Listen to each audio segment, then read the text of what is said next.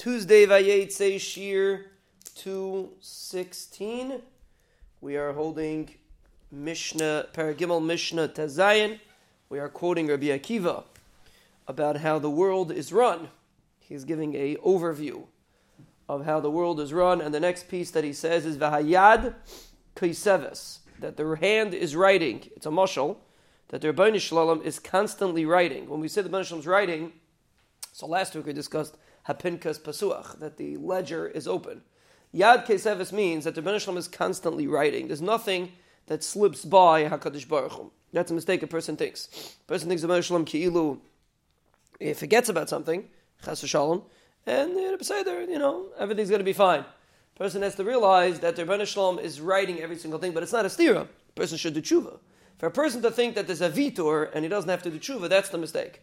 So the first thing you have to realize is everything is Eitz Cheshbon. There's nothing that gets slipped by.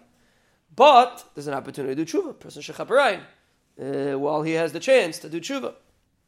So that's what it's Pashab Shad. Yad Keseves is that the Ribbono Shel Olam is constantly writing, and every single thing is written and recorded by the Ribbono Shel Olam. The Gain adds a pasuk in Eiv. The pasuk in Eiv, Perak Lamed Zayin says, "V'yad kol odam yachtaim." And Eiv says. It's not that the Ribbono Shel Olam writes, it's that you write. When a person does an action, he's writing his own outcome. And the concept is that every action that a person does is rosham, is etched into his neshama. And therefore, not only does the Ribbono Shel Olam write, or his point is you don't need the Ribbono Shel Olam to write, you are made on yourself everything that the person does. That's why it says, V'hayad kaisevis. It doesn't mean the yad of the Ben would say v'yadoi, the Ben yad. No, v'yad kaisevis means your yad, any yad, the, specifically your yad. That's how he's translating it. V'yad kal adam yachtem.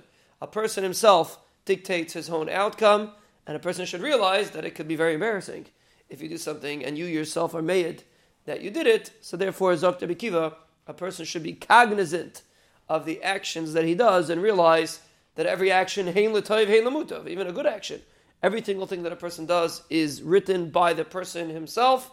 Nothing slips by the cheshbon of the Ribbono Shel Olam.